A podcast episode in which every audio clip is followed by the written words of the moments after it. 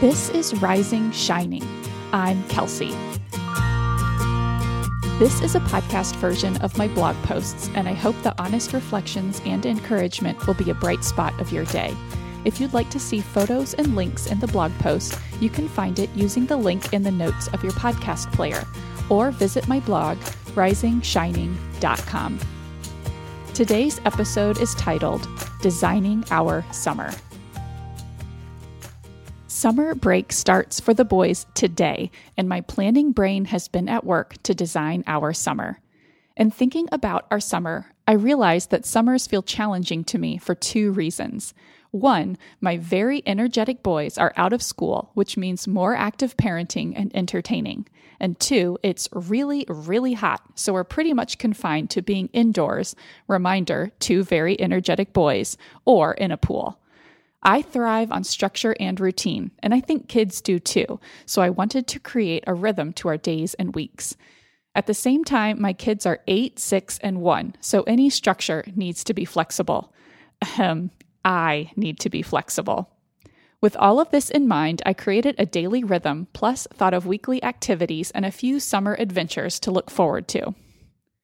The boys are out of school for about nine and a half weeks. Over the course of the summer, they're going to do four weeks of camps with a general pattern of one week at camp, one week at home, one week at camp, etc. I hope it means that our days won't become too monotonous since there will always be something to look forward to on the horizon. The daily rhythm below will be for our days when the boys are home. On camp days, we'll shorten the morning routine and then head out to camp. Here's what I'm thinking for our daily rhythm 6 a.m. Wake up, breakfast, morning routine. The Whartons are up and at 'em early. The boys' morning routine already includes getting dressed, eating breakfast, making their beds, and brushing their teeth. There are two changes I want to make for the summer having the boys make their own breakfast Monday through Friday, and also having them do an additional daily chore. To make independent breakfast easy, the night before we can set out plates, bowls, cereal, and the toaster. Then they can make cereal and or toast for themselves. We could also start stocking frozen waffles and pancakes, which I think they would love. With oven oversight from us, they could also make biscuits from a can. One daily chore, chosen from a chore menu of options, is also getting added to the morning routine.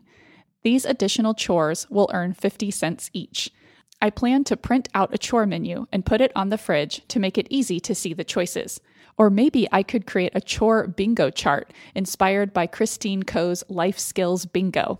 And there's a link to that Life Skills Bingo in the blog post. So far, my ideas for chores include taking out the trash, compost, or recycling, emptying the dishwasher, cleaning a bathroom, cleaning out the car, sweeping the front or back porch and sidewalk, watering the plants outside with the hose, watering house plants, and helping with a load of laundry, including starting the wash, moving the wash to the dryer, and helping to fold.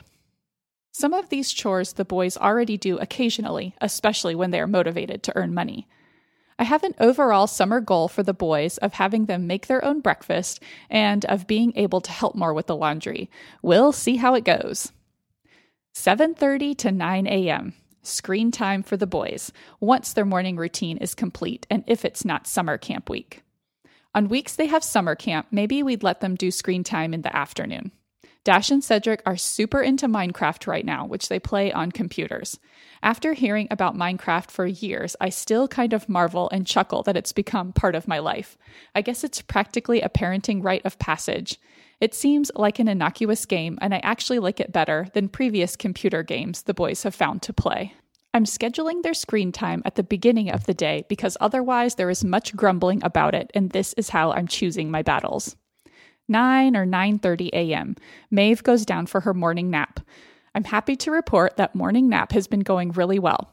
Maeve goes down easily and just about always sleeps for at least 45 minutes and sometimes longer, although we can never predict when.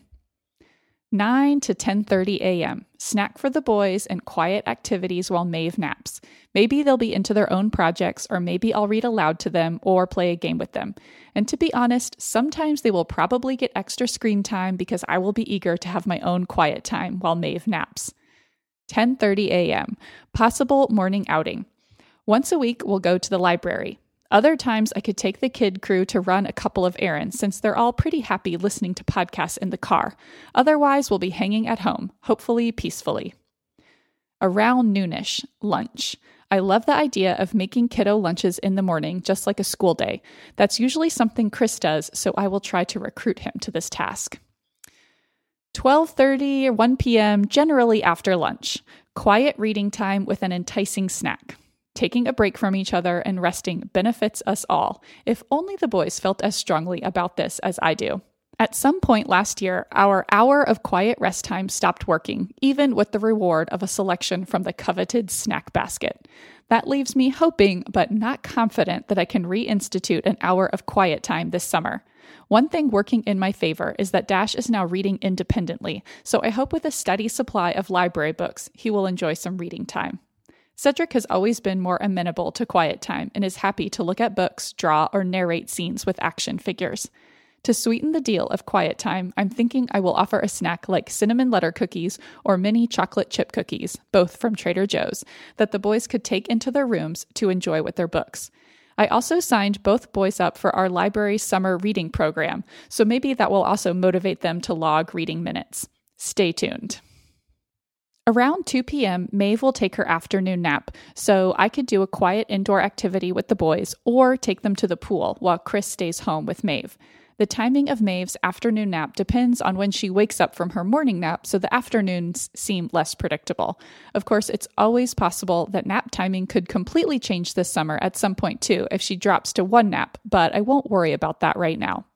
Some options for keeping the boys busy during this time include playing a board game with them, although they're often resistant, watching a show or movie with them, or letting them watch one themselves, or taking the boys out somewhere if Chris has a light afternoon and can hang with Maeve when she wakes up.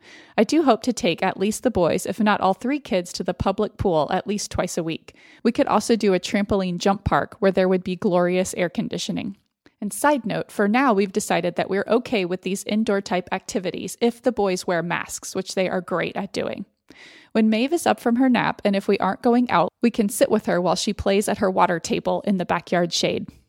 Around 4 p.m., it'll be time to head back home if we've been out, and it'll be family hangout time and starting dinner prep. Between 5 and 7 p.m., we'll have dinner, hang out as a family, do bath and showers, and then it's bedtime. We have fun, full summer days ahead. For weekly activities, here are some of my ideas weekly visits to the library, going to the public pool one or more times per week. Our favorite local pool is Mesquite Pool near downtown Gilbert, if you're local. Cold Treat Wednesdays. Every Wednesday afternoon, we'll go find a delicious cold treat. I thought this seemed like a good way to carry us through the middle of the week and to try out several local places, and also cousin playdates. Now let's talk about summer travel and adventures. For summer adventuring, we have some longer trips planned, plus, I'd like to take the boys on a couple of mama day trips. Here's what I'm thinking Tonto Natural Bridge day trip. My parents are planning to go with the boys and me to visit this amazing state park.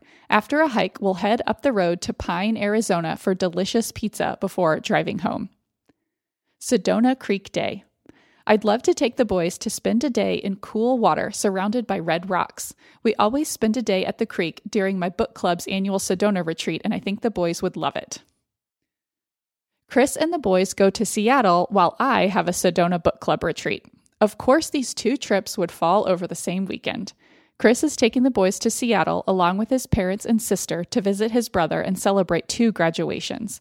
Meanwhile, my parents will keep Maeve so that I can go on my annual Sedona book club retreat, which I skipped last year. And finally, an Austin trip. We're heading to Austin for about 12 days in mid July. We haven't been in so long. During the first weekend we're there, I'll be joining other women at a retreat hosted by Sarah of feedingthesoil.com, and I'm really looking forward to it. When we get back from Austin, we'll have just about a week before school starts. And that's my plan heading into summer. If you'd like more inspiration and practical advice for designing your summer, I would recommend the recent episode of the Lazy Genius podcast about planning a summer day. In particular, I liked the advice that no day will be ideal and to break up the summer into segments. I'm also trying to make sure that I have something for me to look forward to every few weeks, whether that is one of my girls' retreats, taking myself out for a pedicure and lunch, or spending the night away at my parents' house. I'd love to know what summer routines or plans you're making.